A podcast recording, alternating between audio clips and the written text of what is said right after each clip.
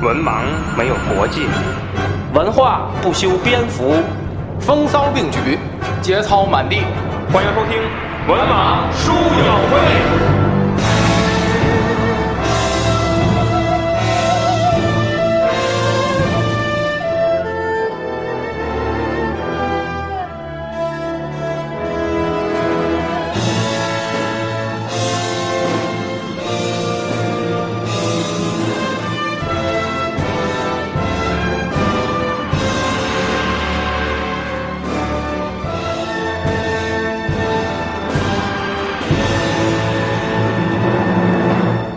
大家好，欢迎收听文盲书友会，我是主播子平。嗯，这期呢是这个我们单人的节目啊，就是这个呃，在每一季啊，这个文盲说三国呢都要有两期是这个单人啊去探讨这个自己选一个专题啊去这个研究啊一个内容。那么这期呢由我来给大家呢进行主讲。呃，那么呢，三国这个第三季啊，是这个赤壁啊这一篇呢，可以说是这个规模是比较宏大的啊。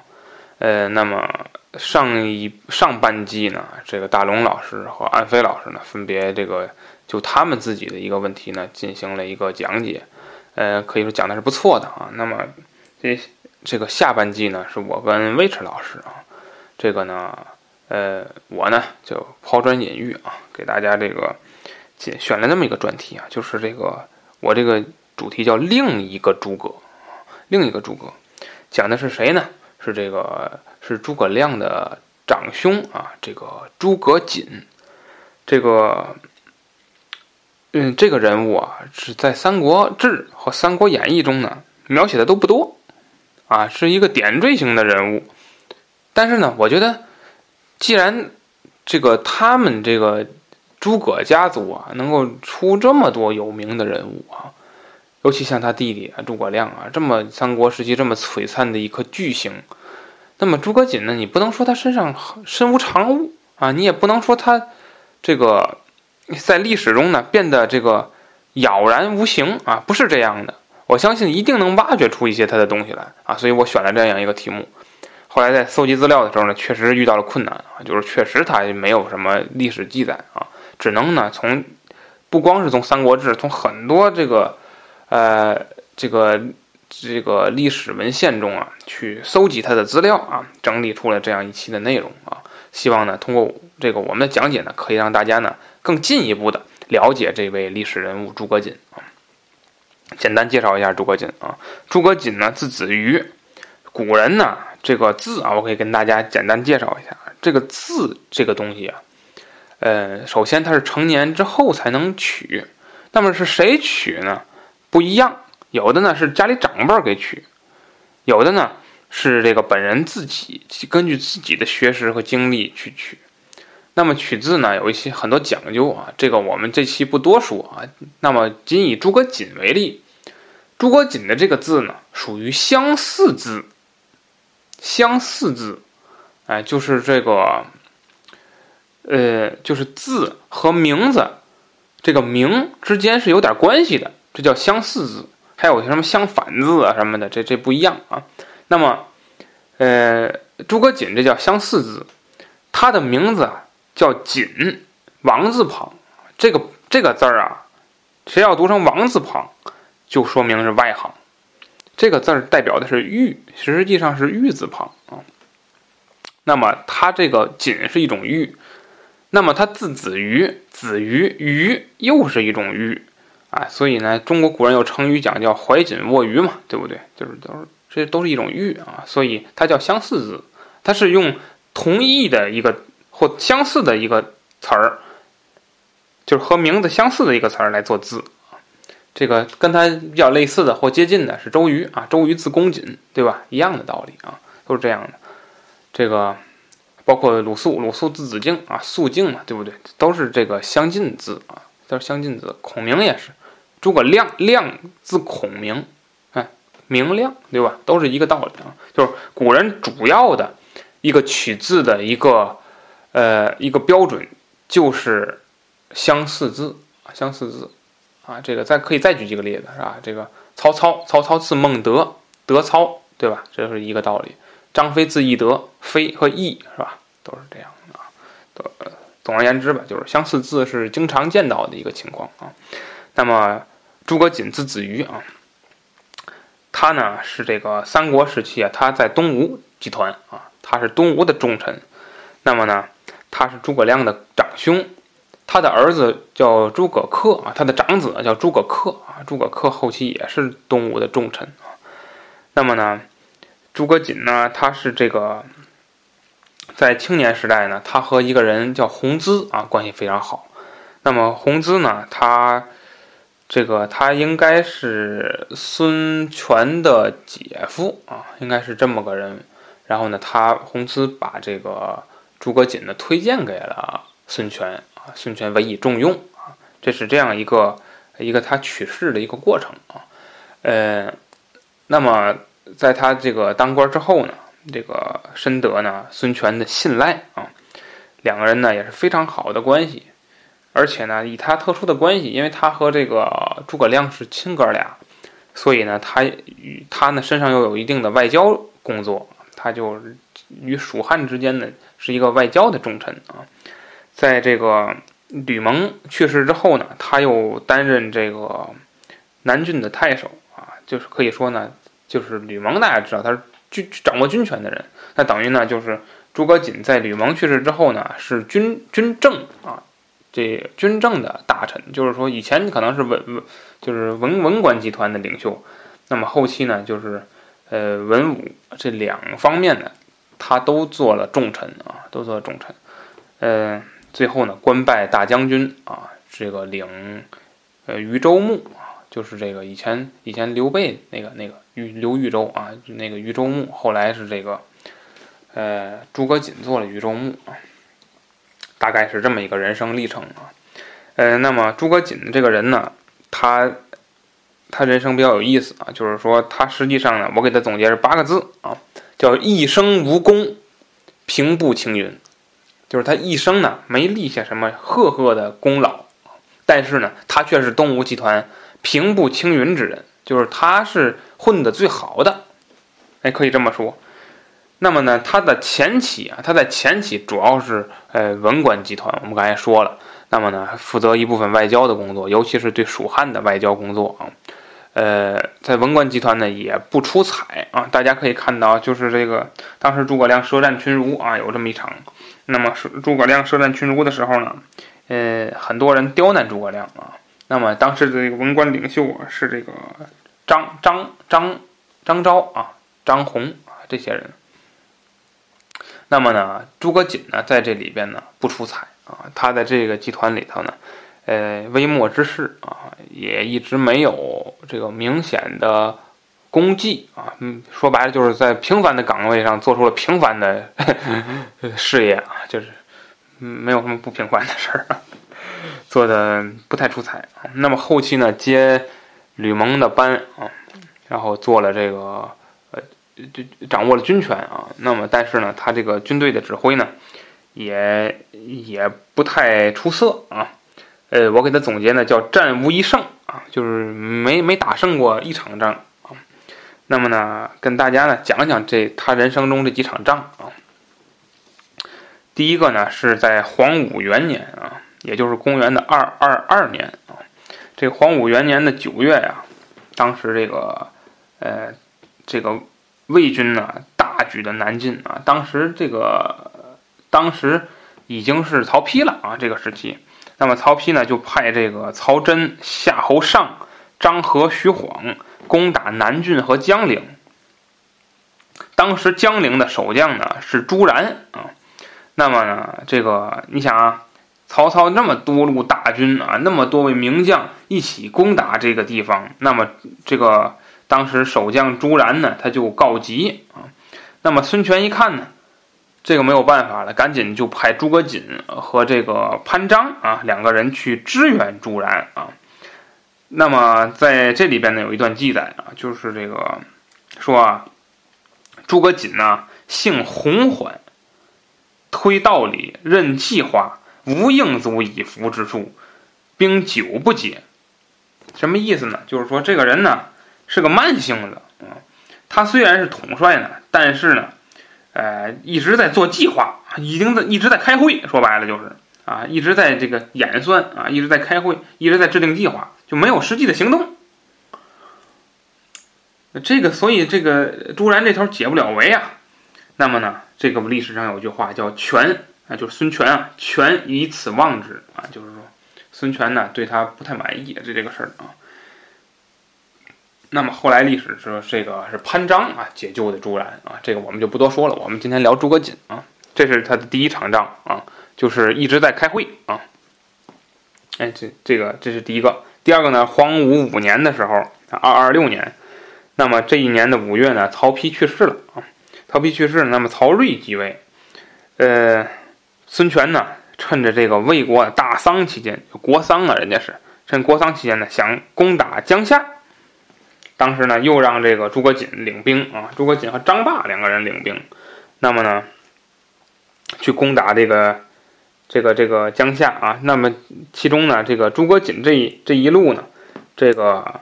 是要打襄阳啊，打襄阳呢？当时魏魏派的谁呢？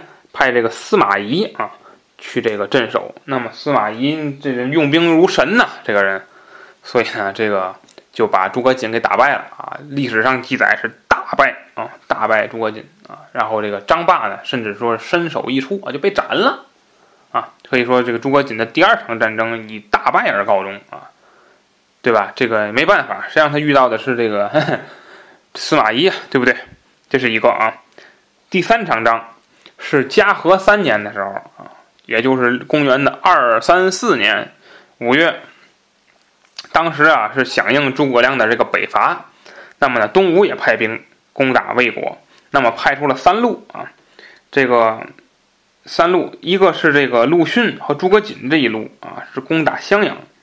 一个呢是孙绍、张成攻打广陵，然后呢，孙权自己亲率大军，这个攻打这个合肥啊，所以也就是说，这个三路大军啊齐头并进。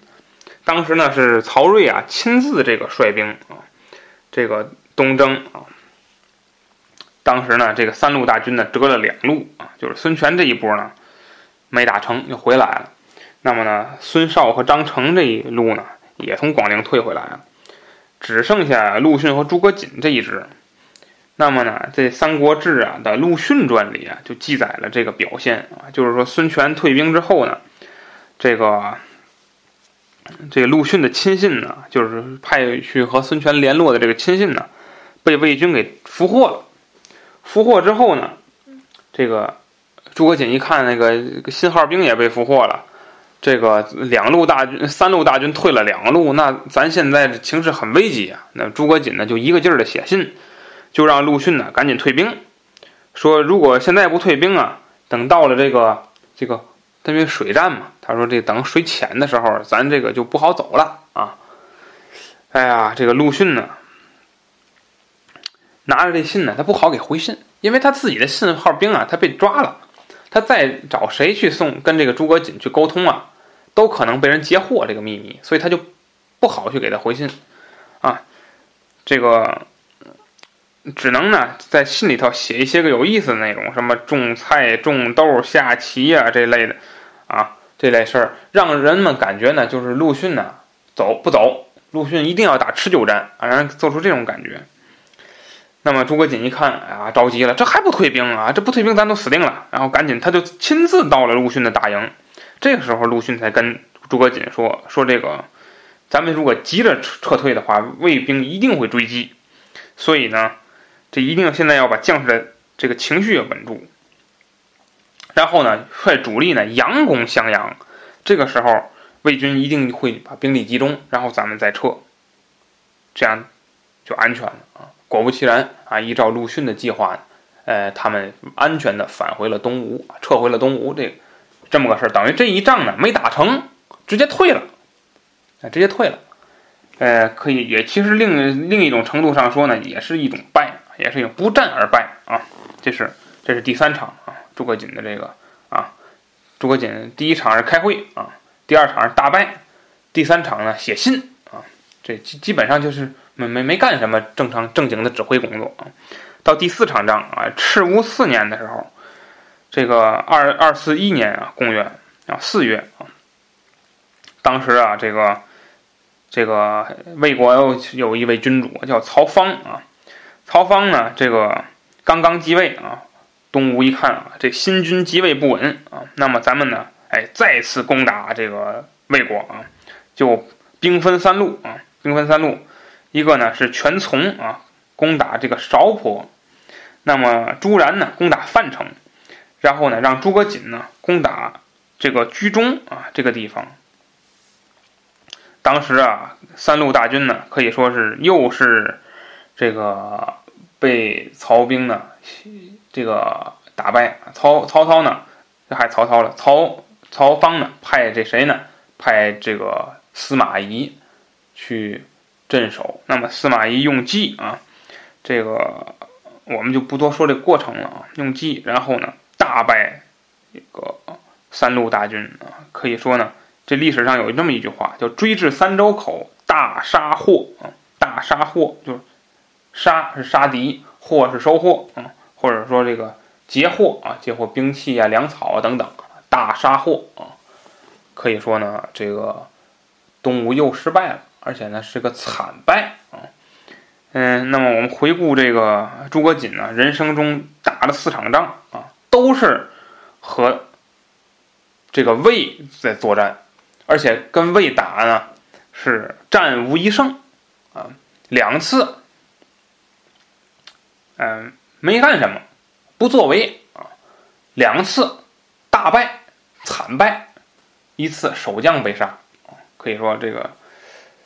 呃，一次主将被杀，就是那个那个张霸那次，主主将被杀，可以说打的呢很惨，很惨。呃，客观的说呢，就是从通过这个呃史料的描写啊，虽然这些史料来自不同的地方，但是我们都可以看到一个问题，就是说诸葛瑾呢，他不是一个善战之人，就是说他打仗不行，确实是不行。嗯，那么我们说。就这种情况下，啊，诸葛瑾这个文要文文没看出成就，要武战无一胜，那他为什么能够平步青云，最后深得孙权的这个这个深得孙权的信任，官至大将军，领豫州牧，甚至还封侯？为什么他能做到这些呢？那么我们在解释原因之前，我们先看他人生中说过几句话。我给他解决叫就解释这个总结叫四句话看为人啊。我们看他人生中说过四句话。那么这个第一句话呢，是孙权说的。就吴蜀两国当时在往来的时候啊，诸葛瑾经常担任外交工作。那么在这个时候呢，这个身边就有一些小人啊，向这个孙权进谗言。说这个诸葛瑾呢，因为跟诸葛亮的关系比较好，所以呢，呃，就是亲哥俩嘛，啊，所以呢，他们之间呢，经常有书信的往来。他这显然在出卖国家机密啊，有这样一些，总有这些人啊说这种话。那么呢，当时这个陆逊等人呢就上表啊，就是说这个诸葛亮，呃，诸葛瑾这个人呢是绝无此意啊，是非常忠诚的。那么孙权呢？就说说这个，说我跟诸葛瑾呢在一起很多年，说啊曾经有过这种生死不义的誓言，说他这个为人呢，非道不行，非义不言，就是不是正确的事我不干，不是忠义的话我不讲，那么。他呢，所每一次诸葛亮从蜀国来到吴国，诸葛瑾呢都是以公事的形式去接见他，就从来没有说俩人哎兄弟俩人一见面小屋一关，俩人在呃这没没有，永远是有旁人在的时候，跟诸葛亮谈公事，从不谈私事，就是兄弟两个人啊没谈过私事儿，更没有信件的往来，可以说呢一心奉公的一个人啊。那么呢，这个时候呢，呃，孙权听说了啊，孙权就说：“这个，说我啊，跟这个，呃，诸葛瑾呢有生死不义之事，子瑜之不负孤，犹孤之不负子瑜也啊，说过这样的话。可以看到呢，从这第一，从这个我们总结的这个第一句话啊，可以看到啊，这个诸葛瑾这个人呢，他这个人为人呢是非常忠诚的啊，而且呢他很会说话，是吧？那么呢，他的政治立场是比较坚定的，这个很重要，对统治者来说非常重要啊，尤其是他这种特殊的情况，他跟诸葛亮，他跟刘备啊这种交情啊。所在，所以呢，可以说他是在东吴来说生存是比较难的，因为人家很容易抓到他的一个弱点啊，所以他在这方面呢，可以说做的是非常冷静，呃，很有底线的。好，那么第二句话我给总结叫转弯求情啊或者说拐弯求情啊。当时啊，孙权呢有一天对这个对这个。一位校尉啊，叫阴魔啊，对这个人呢，呃，非常不满啊，给他定了一个呢，啊，类似于莫须有的一个罪名。那么当时很多大臣都为阴魔求情，那么孙权非常生气啊，跟跟这个大臣们争论起来了啊。哎呀，这个事儿，只有呢诸葛瑾在旁边呢是默不作声。孙权就说说那个诸葛瑾你怎么不说话呀？诸葛瑾呢？就赶紧离席啊，然后出来之后说说这个，说我呀，跟阴魔，我们呢都是这个自己老家呀沦陷，生灵灭绝，所以呢不得不离开祖宗之地，披荆斩棘前来归顺您的教化。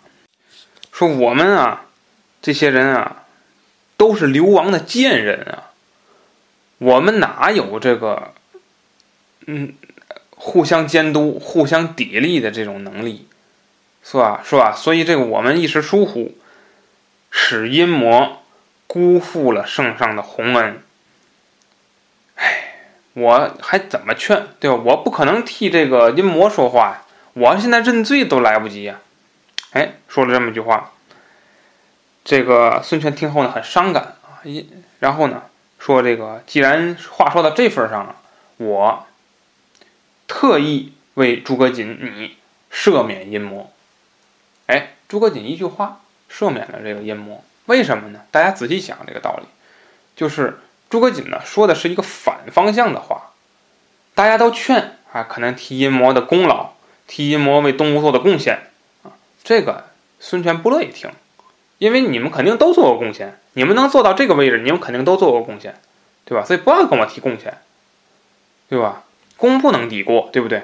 但是呢，这个诸葛瑾不提这些。诸葛瑾卖惨，就是说阴谋啊，跟这些人不一样。这些人是当地的士官集团，他们的士族，而像诸葛瑾、像阴谋这些人，他们不是，对不对？他们都是啊，背井离乡前来投奔。哎，把这种忠诚，把这种不幸，把这种不容易，把人。怎么说？最艰难的一面展现给了孙权，让孙权一下打被被打动了，哎，所以很会说话这个人啊，而且呢，可以说呢，这个人，哎，你说他不会打仗，但是他很机敏啊。其实这个人是很机敏的。那么第三句话呢，我们给他总结啊，叫做“关羽比先帝如何”。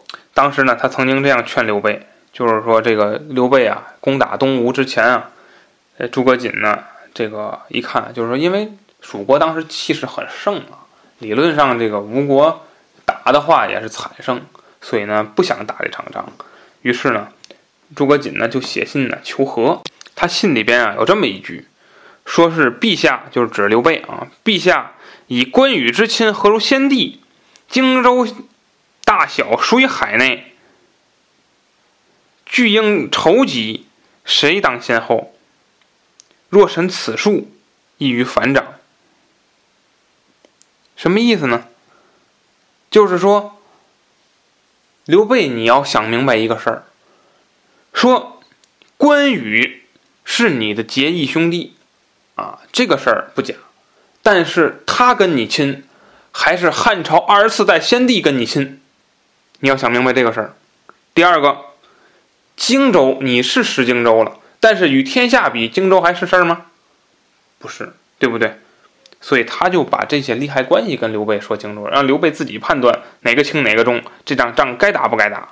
那么通过这个诸葛瑾给刘备写信这个事儿啊，我们就能看到，啊，首先诸葛瑾这个人，在劝谏别人的时候很有一套，就是他知道他的首先他了解每一个人，其次他知道说什么样的话不会被抵触，再次他能分析利弊，他能把这个问题说的透彻，说的清楚。当然刘备不听的，刘备不听的，对不对？但是他会说的很清楚啊。分析的很有道理，而且呢，在关键的时候呢，就是这种呃政治政治往来上呢是比较冷静的啊。呃，第四句话啊，这个我们给他总结啊，叫做断言诸葛恪说这个诸葛恪啊，这个是这个诸葛瑾的长子啊。那么诸葛恪曾经啊多次要求自己领兵平定什么呢？平定丹阳山。上面这个山岳啊，山岳就是一个少数民族啊。那么平，那么诸葛恪呢说这个说这个民风比较彪悍啊，他们这山岳人民风比较彪悍，所以呢，呃，应该呢去深入腹地啊，把这个兵员动员起来啊，然后征兵，然然后只需三年征得甲士四万，就可平定山岳啊。自己还有一套理论啊，然后自制武器。什么的，这个那个的啊，白活一堆。那么当时呢，这个诸葛瑾呢就认为，第一个他不会成功啊，第二个呢就说了一段话，他说：“克尔就是诸葛恪啊，不会使诸葛家族兴盛，反而会令家族遭到灭顶之灾。”哎，下了一个断言。其实诸葛恪这个孩子呀，幼时非常聪明，是吧？这个而且呢。引起了这个呃孙权当时的注意啊，说权甚异之，就是说哎，非常看觉得他非常了不得啊。然后呢，经常有孙权有意的培养这个诸葛恪，让诸葛恪在各个岗位上得到锻炼。然后呢，作为了辅政大臣，这个大家应该听说过，就是说孙权临死之前呢，是让诸葛恪做这个辅政大臣啊，托孤大臣啊，可以说诸葛恪呢在吴国的地位是非常高的啊。那么果然，诸葛恪平定山岳之后呢，这个又屡立战功，那先后历任了七都尉、右辅都尉、抚越将军、丹阳太守、威北将军等等，甚至呢，直到陆逊死后呢，他出任了大将军啊，感觉达到了他父亲当年的那个高度啊。但是，而且诸葛恪领的是荆州牧啊，就是说那个地位就更高了啊。可呃，但是我们刚才想啊，就诸葛瑾给了自己儿子的断言啊，叫克儿不会使诸葛家族兴旺啊，而且会令家族遭受灭顶之灾。那么有没有这个事儿呢？呃，其实是被诸葛瑾言中了，真是叫知子莫若父啊。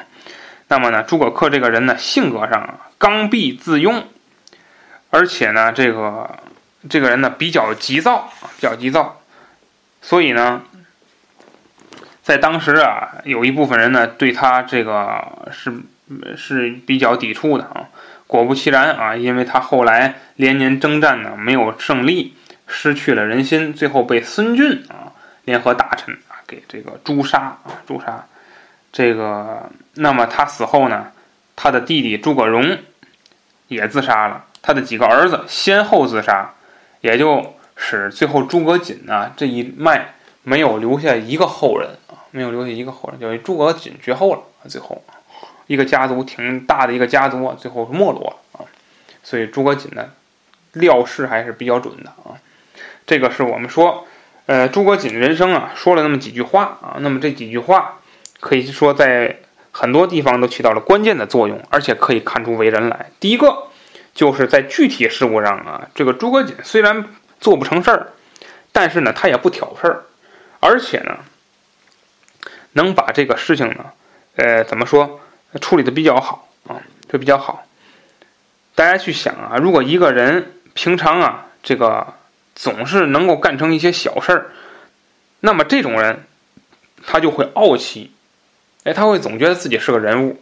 诸葛瑾这个人呢，虽然说呃拿现在话讲有点不作为啊，有点不作为，但是呢，他不坏事儿，哎，我不跟你搞坏事儿，而且很谦虚啊，这个是非常好非非非常好的啊。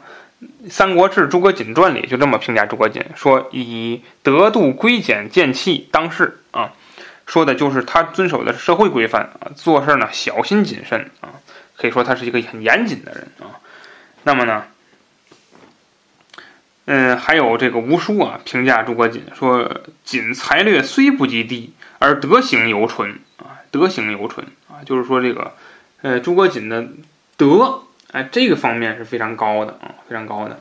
但是呢，这里边也有有一些有悖伦理的事儿，比如说诸葛瑾呢，哎，对自己正房啊比较死心塌地，以至于呢，他的妾给他生的孩子呢，他都弄死。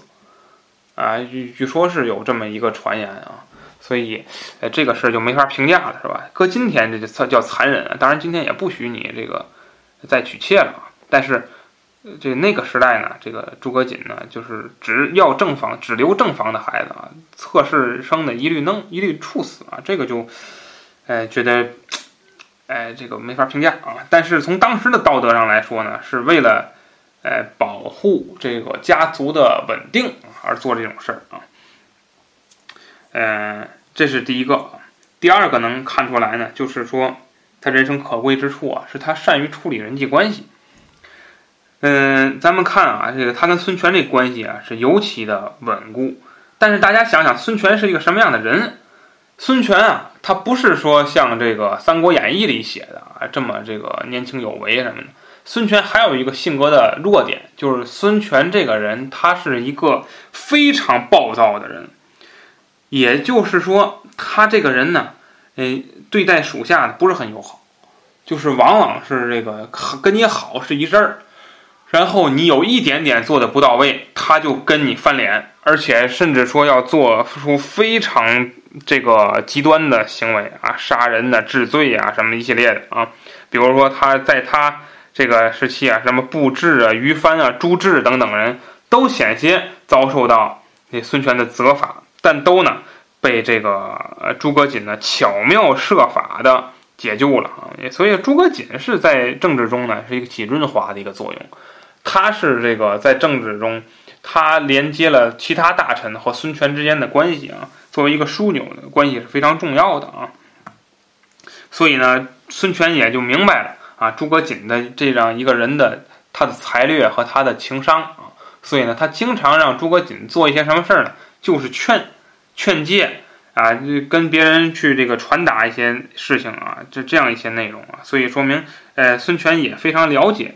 自己的这位这位这位好朋友啊，这是第二个我们能看出来的。那么第三个呢，就是诸葛瑾这个人呢，非常会揣摩领导的意图啊。那么呢，首先他对孙权呢是无限感激，因为孙权给了他一席之地啊。其次呢，他这个人的政治敏感性比较高啊，可以说，嗯，所以呢，这个，嗯，你不能说他拍马屁啊，但是他呢，呃，真的是会说话啊。就是说孙权爱听的话，孙说孙权能听的话，对吧？会想办法让这个话掰开揉碎了，把自己的想法表达给自己的领导啊，很会说话这个人啊。所以呢，跟孙权呢建立了一种很密切的朋友关系啊。那么古代的帝王啊，都叫孤，都叫寡人，都叫朕啊。但是呢，呃，能够有朋友的没真心朋友的没几个人。那么，诸葛瑾呢？可说可以说，在一定程度上是孙权的真心朋友啊。那么，在孙权的心内心中呢，那诸葛瑾的地位也是相当的高啊。这是一位。那么说完了上面的一些问题之后呢，我们还要谈一点，就是这个呢，也是让诸葛瑾能够在孙权当时的这样一个领导之下，呃，虽然屡战屡败，虽然没有什么成绩。但是，一直能够平步青云的一个决定性的原因，就是诸葛瑾呢，从地域的划分上来说呢，诸葛瑾属于呃孙权的自己人。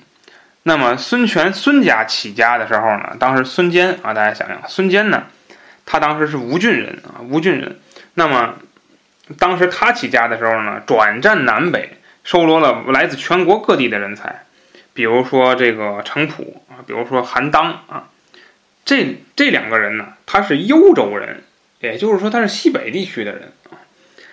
那么黄盖呢、徐盛这些人呢，哎，他可以他们是荆州、徐州这个地区的人啊。那么孙坚死后呢，这些人就都变成老臣了。那么孙策和孙权，他们两个人，这从他们两个人收集人才的角度来讲呢，地域性就比较明确了，就是不是说那种旧的势力集团，而是呢固定于东吴啊这一片的人。最有名的是周瑜、周公瑾，是吧？呃，这个张昭、张宏、周泰、蒋钦啊，这些人，这些人都是哪儿的人呢？这些人呢，用今天的地域划分呢，就是说江苏、安徽、河南、山东。啊，山东南部我说的是啊，这一带啊，这个地方呢叫淮水泗水，哎，有这么个范围，所以呢，这些人呢，我们可以称作淮泗集团。所以呢，孙策和孙权平定江东，依靠的是主体是淮泗军团的力量。那么诸葛瑾呢，他的位置呢，他当时是这个河南这个地区啊，因为他和诸葛亮是兄弟嘛，肯定都是这个地区的人，琅琊是吧？这个地区的。那么呢，从地域划分上来说呢，也属于淮水泗水啊这个范围。哎，所以呢，诸葛瑾也是淮泗集团中的人，这是第一个啊。第二个呢，就是孙权临死之前要选顾命大臣，那么他选顾命大臣的时候呢，他考虑的仍然是来自这个淮泗集团的。从这一点呢，也可以看出孙权的一生或者孙家的一生，尤其是后两位这俩兄弟兄弟俩，他们。主体的倚仗的是淮泗集团的力量啊，呃，所以江东的士大夫这一批士大夫不完全可靠，而其中的淮泗集团才是真正的自己人啊。但是淮泗集团它本身有个弱点，什么弱点呢？就是大家想想，这个当时赤壁之战之前，文官主和，对不对？那么这一里边一相当一批，呃，我们说名嗯名门或门第。或士族这样一批人，他们呢实际上是这个之主和派，也就是说他们在当时势力比较强大。那是当时孙权啊拿剑斩案是吧？再来句这个谁在有说有降者啊，敢言降者有同此案，才把他们压下来，是用说白了是用拳头把他们压下来的，没有真实的降服他们。是后来战胜曹操了，那当然没得说。要战败了呢，那情况肯定就不一样了，是不是？那么这些人呢，嗯，名门望族啊，那么其中呢，诸葛瑾是这些望族里头呢，实际上是门第比较高的一个。为什么呢？你往前倒几代呢？诸葛瑾的这个家里的这个太祖啊，他们家是朱西汉的权臣呢，叫诸葛丰啊，是这个人啊。所以呢，可以看，可以说得上呢，这个跟这些个张宏啊，这个张昭他们呢，能够相提并论，并且呢，哎，有一定话语权的人。所以呢，呃，孙权呢，就是能够看出来，诸葛瑾跟这些人虽呃都是嗯门第，但是诸葛瑾的门第呢很高，能拿得出手，而且他跟这些人的政治立场是不一样的。这些人，他们心里想的是自己，而诸葛瑾心里想的是孙权啊，就心里想的是东吴啊。说白了，这个人更有公心，所以呢，他一努力的去提拔诸葛瑾，实际上，在一定程度上是为为了维护稳定，为了让他在淮泗集团中占领一个比较高的地位，在关键的时刻呢，能够表态啊，是这么一个作用啊。这是一个。其次呢，还有一个。大家都知道的原因啊，就是诸葛瑾在这个吴蜀联盟中起到的一个纽带作用啊，这个我们不再多说了，就是他和诸葛亮的关系啊。呃，我们最后总结一下啊，刚才聊了很多诸葛瑾的事儿啊，虽然都是小事儿，你说那真的，我客观的说，我能凑出一期来真不容易啊。那么，但是我们从中能够看到一个事儿，就是诸葛瑾和诸葛亮的人生去比的话。